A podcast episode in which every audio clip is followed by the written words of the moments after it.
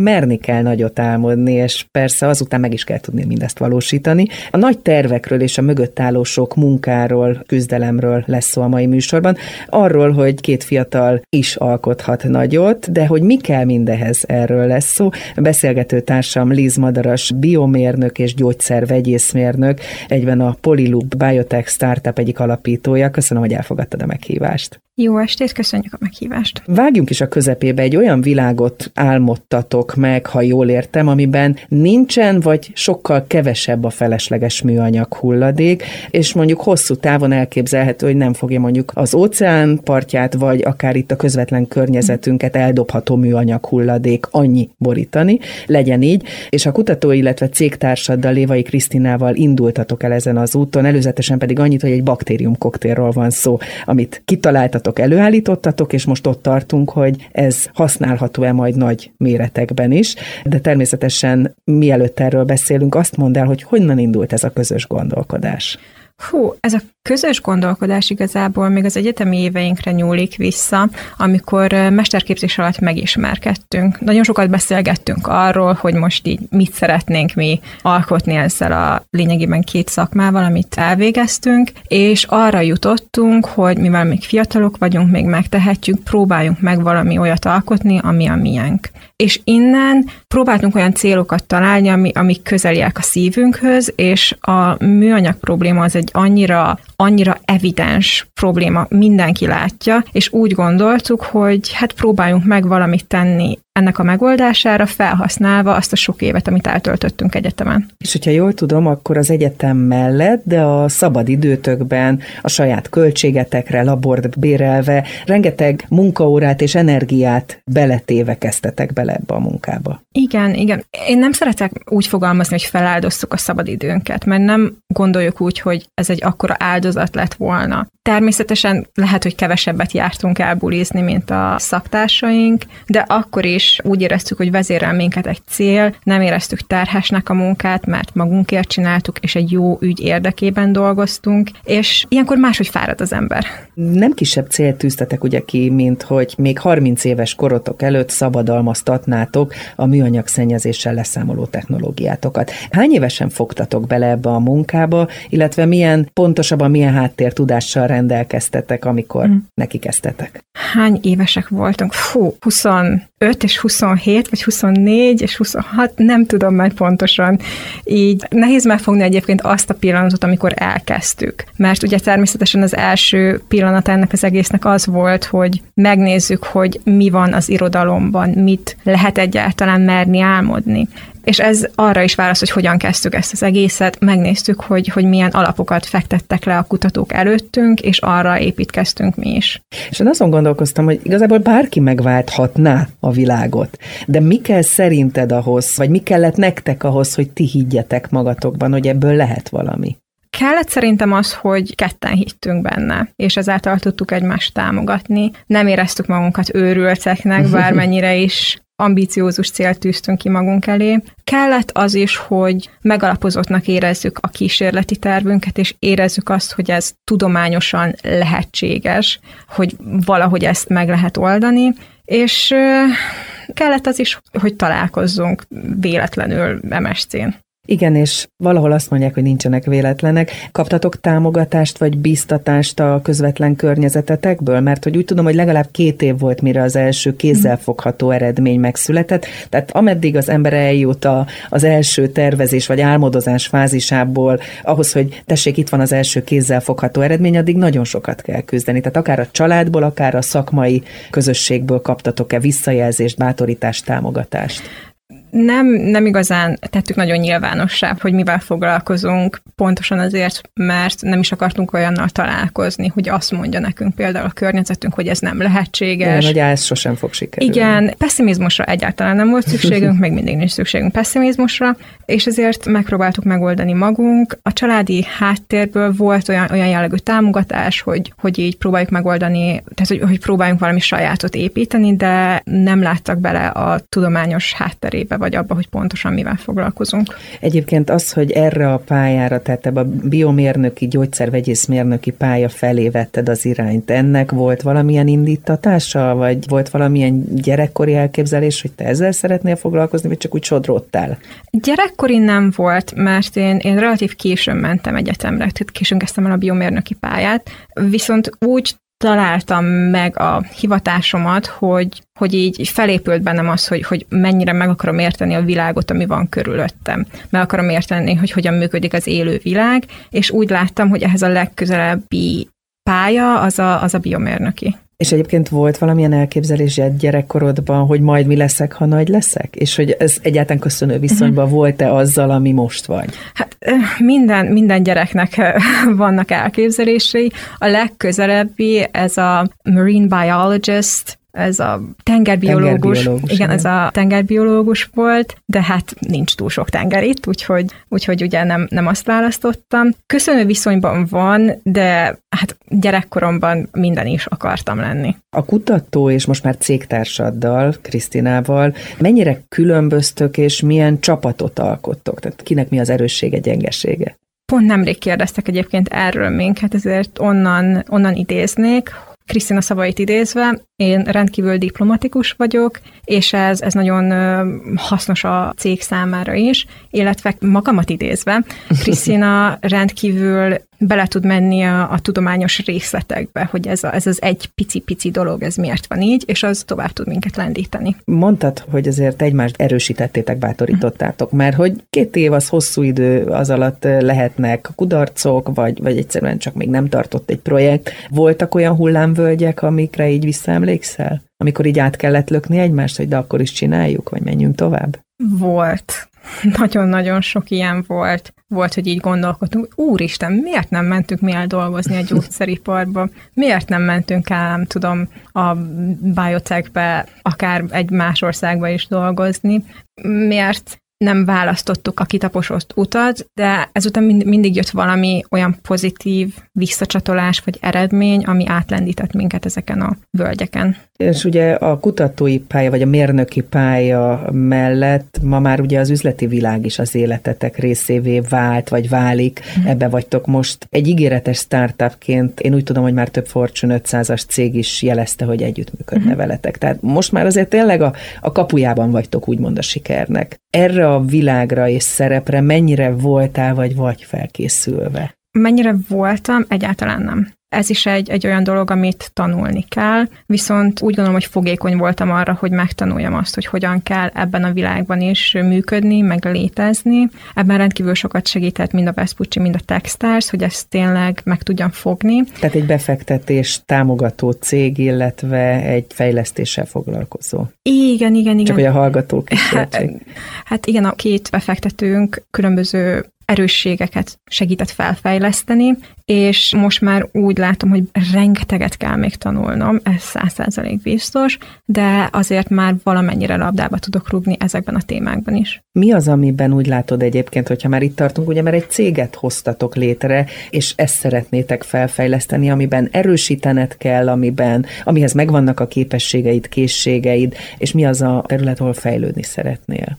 Fejlődni, hogy ki kell dolgozzunk együtt kiket vonjunk be a cégbe. Szerintem ez, ez nagyon nehéz, és ez sem intuitív, ezt is meg kell tanulni, hogy pontosan milyen munkatársakat választ az ember magának. Úgy gondolom, hogy ez a, ez a következő fejlődési lépésünk. Mert hogy ketten indultatok el, ha jól tudom, most már egyébként azért van két munkatársatok is. Igen. Hogyan alakul ez a dolog? Tehát most így ugye azt mondtuk, hogy a nagy tárgyalások kapujában milyen plusz segítségre volt, vagy van szükségetek már? Részemről a tehermentesítés, és szerintem ez Krisztinára is igaz, hogy például ne kelljen annyi időt eltöltenem laborban, mert jelenleg nem ott kihasználhatóak a legjobban a képességeim, hogy, hogy pipettázok, meg ne kelljen foglalkoznom túl sokat a, az adminisztrációval, mint a könyvelőkkel való kommunikálás, vagy, vagy ne én legyek az első kontaktpont a különböző potenciális vevőkkel, meg bárkivel, és ezáltal, hogyha tehermentesítve vagyunk valamennyire, tudunk fókuszálni arra, hogy hogyan épüljünk. Beszéljünk azért a technikátokról is, mert az elején csak úgy belengedtük, hogy miről van szó. Egy baktérium koktélról, ami gyakorlatilag forradalmasíthatja a műanyag felhasználást. Mesélj róla, hogy pontosan mi volt az első lépés, a probléma, amit ugye feltérképeztetek, és hogyan álltok most? A probléma, amit feltérképeztünk, azt szerintem mindenki látja. Egyszer használatos műanyagok vannak mindenhol. Mindenki dobálja. Mindenki dobálja ki. Van oka is annak, hogy miért van ennyi egyszer használatos műanyag, de a lényegi probléma az, hogy egyszerűen annyit használunk belőle, hogy a jelenlegi technológiák és a jelenlegi infrastruktúra nem tud vele mit kezdeni. Ezért óceánokba kerülnek, erdőkbe kerülnek, a szervezetünkbe kerülnek, igen, és apró pici részecskékben, igen, bocsánat, igen. mert erről már lehet olvasni, hogy, hogy akár újszülöttek esetében is kimutatható, hogy apró pici részecskéket belélegeznek, vagy tehát, hogy már, már náluk is ott vannak ezek a részecskék. Igen, és valamit ezzel a problémával kell kezdeni. Szerintem nem, a probléma felismerése nem volt nehéz. Utána a hiányzó technológia megtalálása az sem volt egy annyira nehéz feladat, hogy lássuk azt, hogy nincs biotechnológiai módszer. A nehezebb része az viszont az, hogy ezt a megoldást kifejleszteni. Kell hozzá nagyon-nagyon sok óra munka, egy jó kísérleti terv, egy kis szerencse, nagyon-nagyon sok faktor kell, hogy, hogy együtt álljon ahhoz, hogy, hogy előre tudjon lépni az ember egy ilyen területen. És ott tart a dolog, amiről beszélünk, hogy 6-8 hét alatt ez a bizonyos műanyag hulladék lebomlik.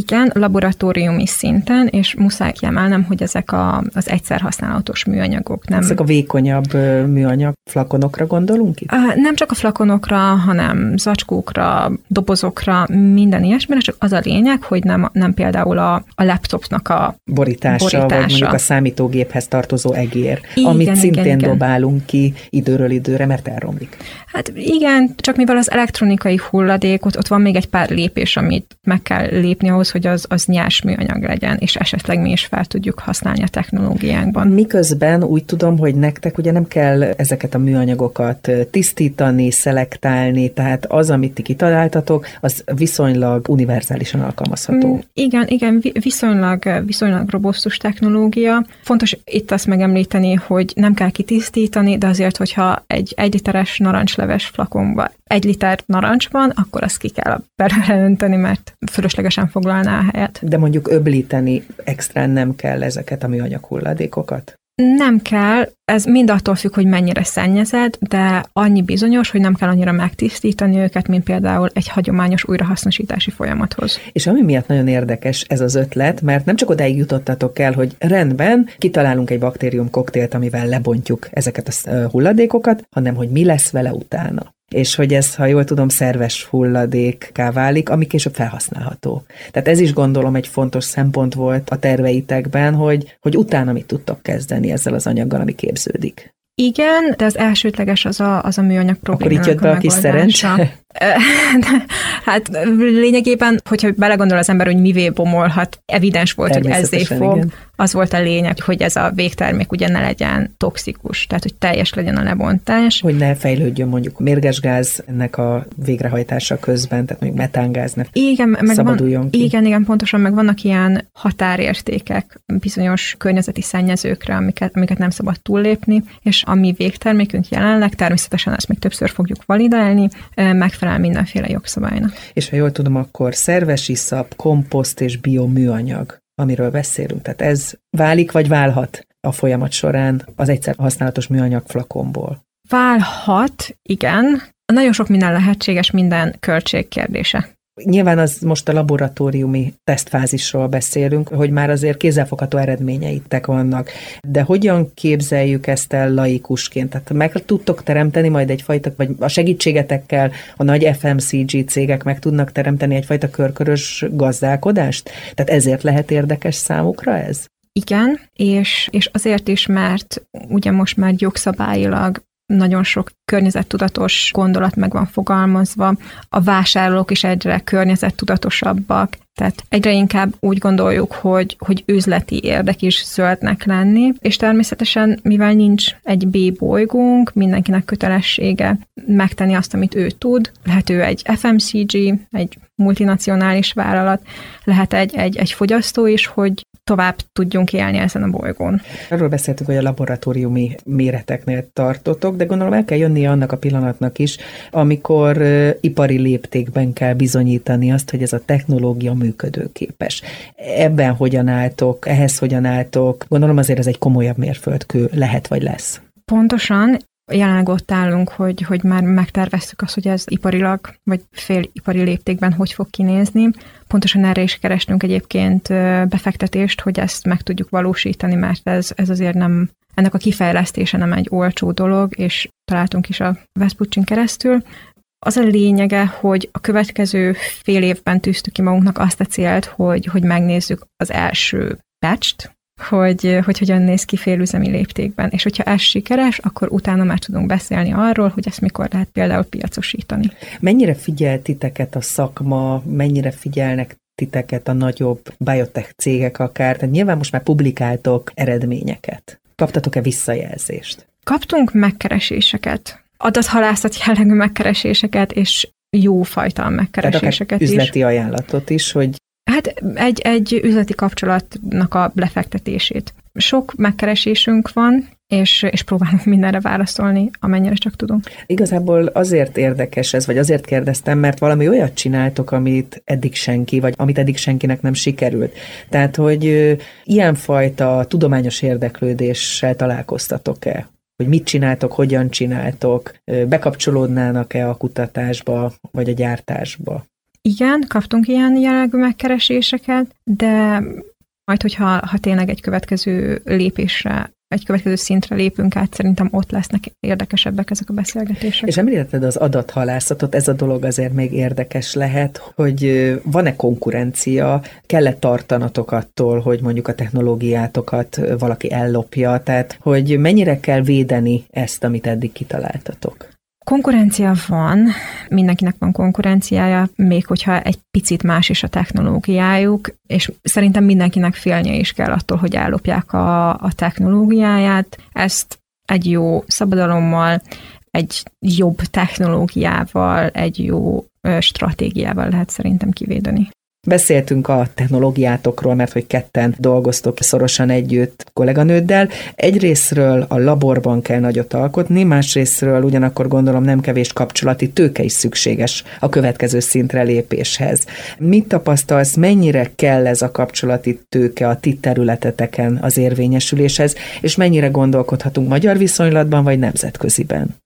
Mindenképp nemzetközi viszonylatban kell gondolkodni, mert ugye a műanyag probléma az nem csak magyar probléma, az mindenki problémája. És a kapcsolati tőke fontos. Fontos, mert, mert időt tud megspórolni az, hogyha nem kell 29 szintet végigmászni, hanem tudsz azzal beszélni, akivel szeretnél. Tehát akkor a munkanyelv angol, nemzetközi Igen. piacban kell gondolkodni. Mekkora lehetőség van most egyébként a, a biotech szektorban? A biotech az nagyon-nagyon gyorsan növekszik, rengeteg, rengeteg lehetőséget kínál, mint a gyógyszeriparban, mint a különböző szektorokban, akár a, akár a hulladékkezelés is. Lehet, hogy én elfogult vagyok, mint biotech szektorból jövő ember, de tényleg ez a jövő technológiája, és nagyon sok, nagyon sok országban nagyon sokat fektetnek a biotech szektorra. És arról beszéltünk, illetve említetted, hogy egyrészt egy tőke alapkezelővel kezdtetek együttműködést, másrészt a Polyloop most már azért jó egy évvel ezelőtt, de 2019 végén, ha jól tudom, bekerült az amerikai Techstars Accelerátor három hónapos Abu Dhabi programjába. Mi kellett, hogy ide bejussatok? Mi az, amit itt kaptatok, amivel többek lettetek ezután a három hónap után? Uh-huh.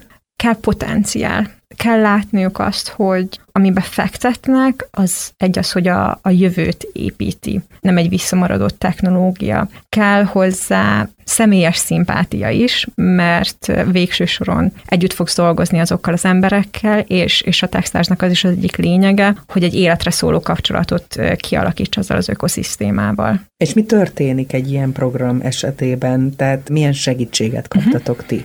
Említettük azt, hogy ugye szükség volt az üzleti készségeket is fejleszteni, és a Techstarsban pontosan ezt kaptuk meg, hogy hogyan néz ki egyáltalán egy startup, hogyan kell egy céget menedzselni, mire kell odafigyelni, illetve a kapcsolati rendszereket is hogyan kell kiépíteni. És ez az, amit nyilván menet közben kell felszedni ez a tudás, mert arról beszéltünk, hogy nyilván van egy mérnöki, vegyészmérnöki alapvégzettségetek, de céget építeni teljesen máshogyan kell. És Egyébként beszéltünk a tőke alapkezelővel való együttműködésről is a Vespucciról. Sohajda Júlia, a cégnői alapítója egyébként vendégem volt itt a műsorban.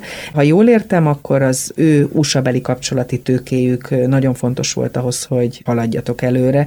Lehet nagyot dobbantani anélkül világviszonylatban, hogy mondjuk egy ilyen tőke alapkezelővel együttműködsz? Elég a kutatási eredmény? Hát szerintem nem. Ha nincs valamiféle komolyabb anyagi háttere annak a kutatónak, akkor, akkor nagyon-nagyon nehéz. Mert, mert ugye mindenhez pénz kell. A kutatás is megáll, hogyha nincs rá pénz.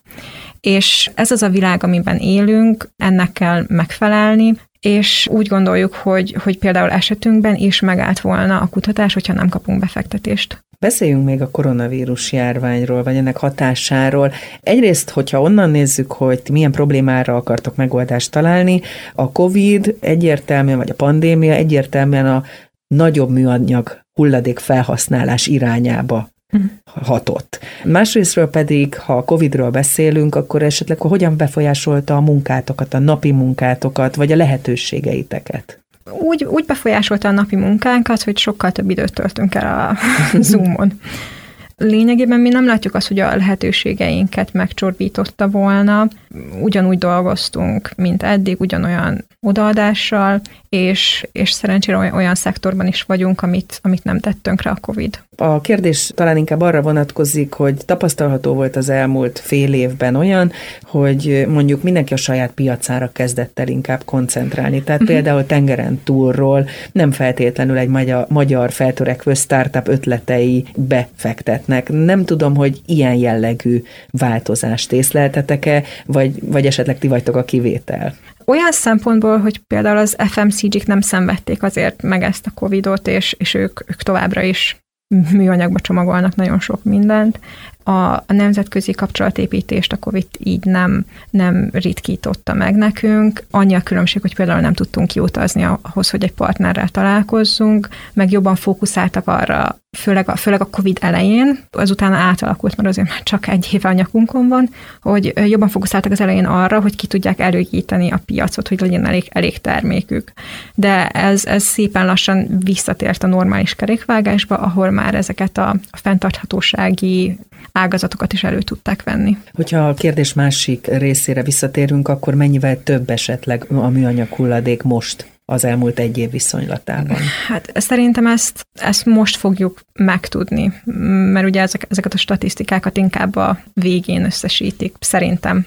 Beszéljünk rólad. Ugye biomérnök, gyógyszervegyészmérnök vagy, és most már ugye a céges világban is építed magad, de volt példaképed, esetleg mentorod, aki segített ezen az úton?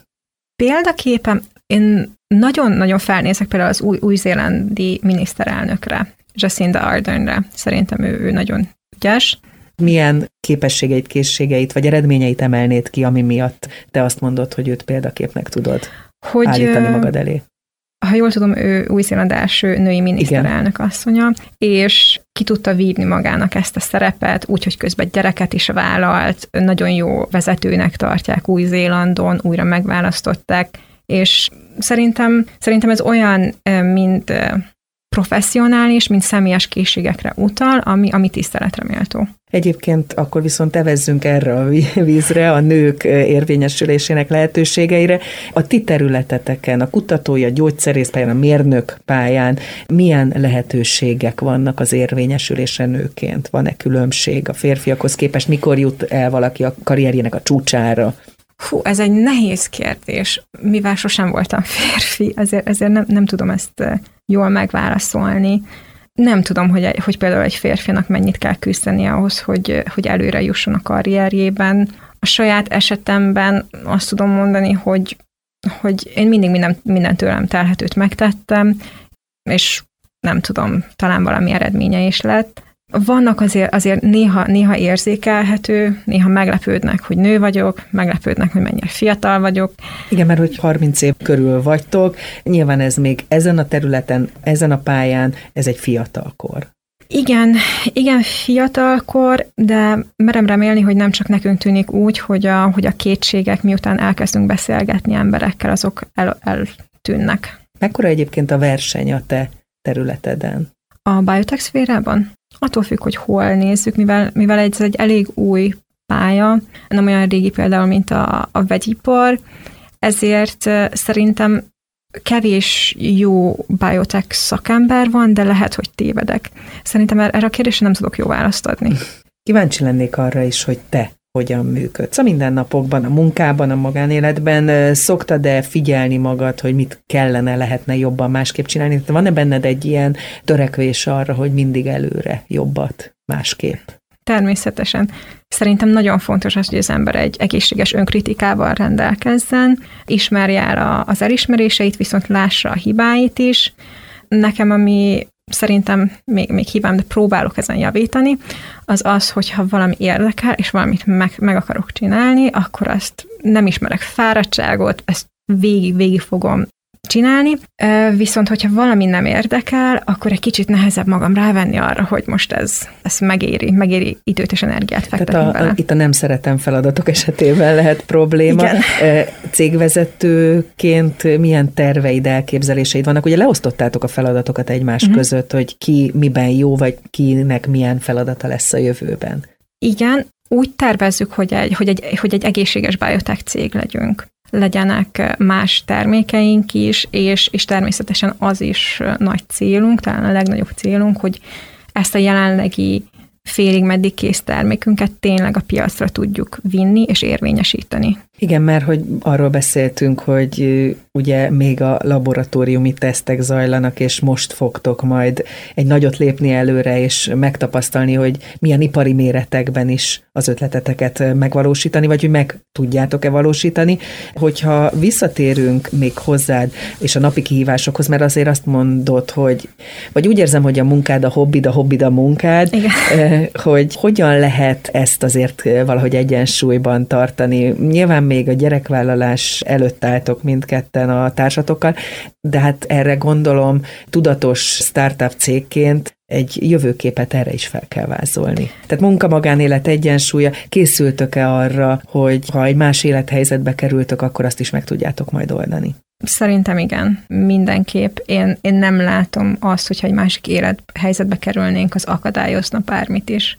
És ezt, ezt tényleg nagyon őszintén mondom. Lehet, hogy az is beszél belőlem, hogy, hogy hogy szeretném bebizonyítani is, hogy ez így van, mert ugye így visszatérve arra, hogy milyen nőnek lenni, nagyon sokan előttünk, meg a mikorosztályunk előtt ugye, nagyon sok ember nem tudott előrelépni a karrierjében azért, mert, mert nem vették fel például 34 évesen egy munkahelyre, mert biztos, hogy egyből el fog menni szülési szabadságra, vagy bármi ilyesmi. Szerintem, hogy egy másik élethelyzetbe kerülnénk, sőt biztos, akkor próbálnánk bebizonyítani, hogy nem kell félni a nőktől, mert ez csak természetes. Igen, és hát sokszor halljuk azt vissza, hogy azok a nők, akik már gyermeket vállalnak, később sokkal hatékonyabban végzik a munkára szánt idejüket, hogy nyilván sokkal jobban irányítják a napi uh-huh. feladataikat. Beszéljünk még arról, hogy ugye keresed a kihívásokat a, a munkában. Ezt azért mondtad, elárultad, hogy a napi kihívások fontosak.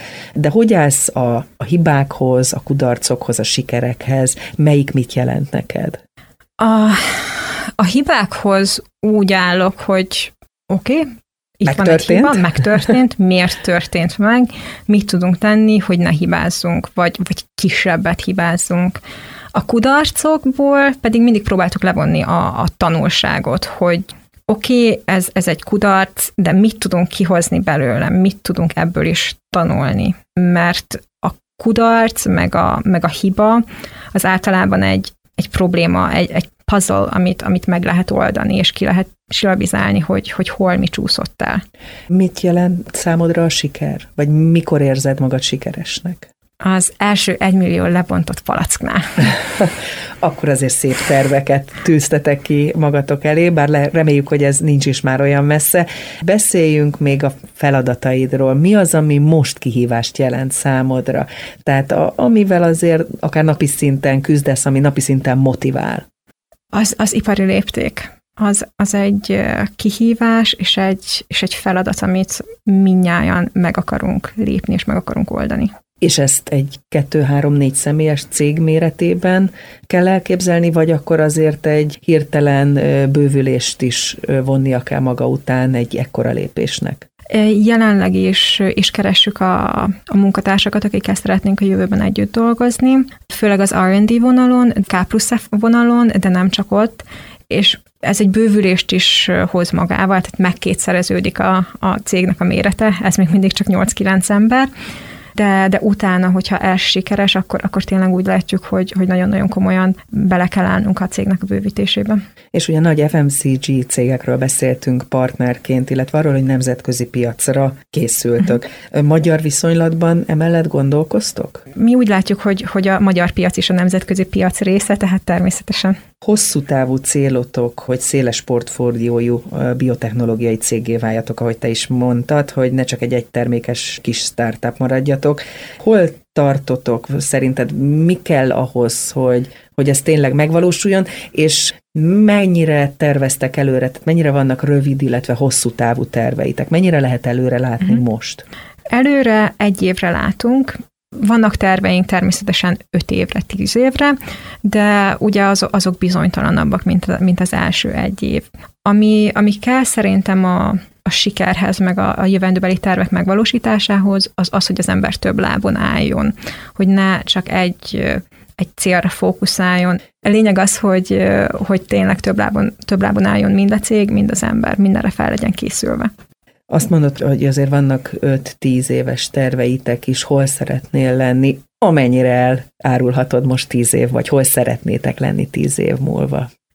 Hát 10 év múlva azt szeretnénk, hogy ez a, ez a technológia, a műanyagbontás technológiája már egy elterjedt technológia legyen a, az egész Földön, hogy a, a keletkező hulladék problémáinkat lokálisan tudjuk megoldani, továbbá a már futó K plusz F projektjeinket is úgy, úgy számítjuk, hogy addigra már, már kigyümölcsöződnek, és, és további termékeket tudunk előállítani. Azon gondolkodtam még, hogy mennyire lehet kitörni a, a munkám, a hobbim, a hobbim, a munkám 0-24-es körforgásához. Tehát beszéljünk még picit a work-life balance-ről, hogy ezt te hogyan látod? Én úgy látom, hogy hogy nem, nem feltétlenül work-life balance-ben kell gondolkodni, hanem ezeknek a, a harmóniája, a work-life harmónia. És van, van olyan szerencsém, hogy abban a pozícióban, amiben vagyok, erre van, van esélyem, hogy ezt, hogy ezt kifejleszem, hogy a, hogy a személyes életem támogassa a munkámat, és a munkám támogassa a személyes életemet. Hát így legyen, sok sikert kívánok, és köszönöm a beszélgetést. Én is köszönöm. Liz Madaras, biomérnök, gyógyszer, vegyészmérnök, a Polyloop Biotech Startup egyik alapítója volt ma a vendégem. Köszönöm a figyelmet, legközelebb ismét egy nő lesz a vendégem, akivel érdemes lesz beszélgetni, illetve akitől érdemes lesz valamit megtanulni. Kutasi Juditot hallották.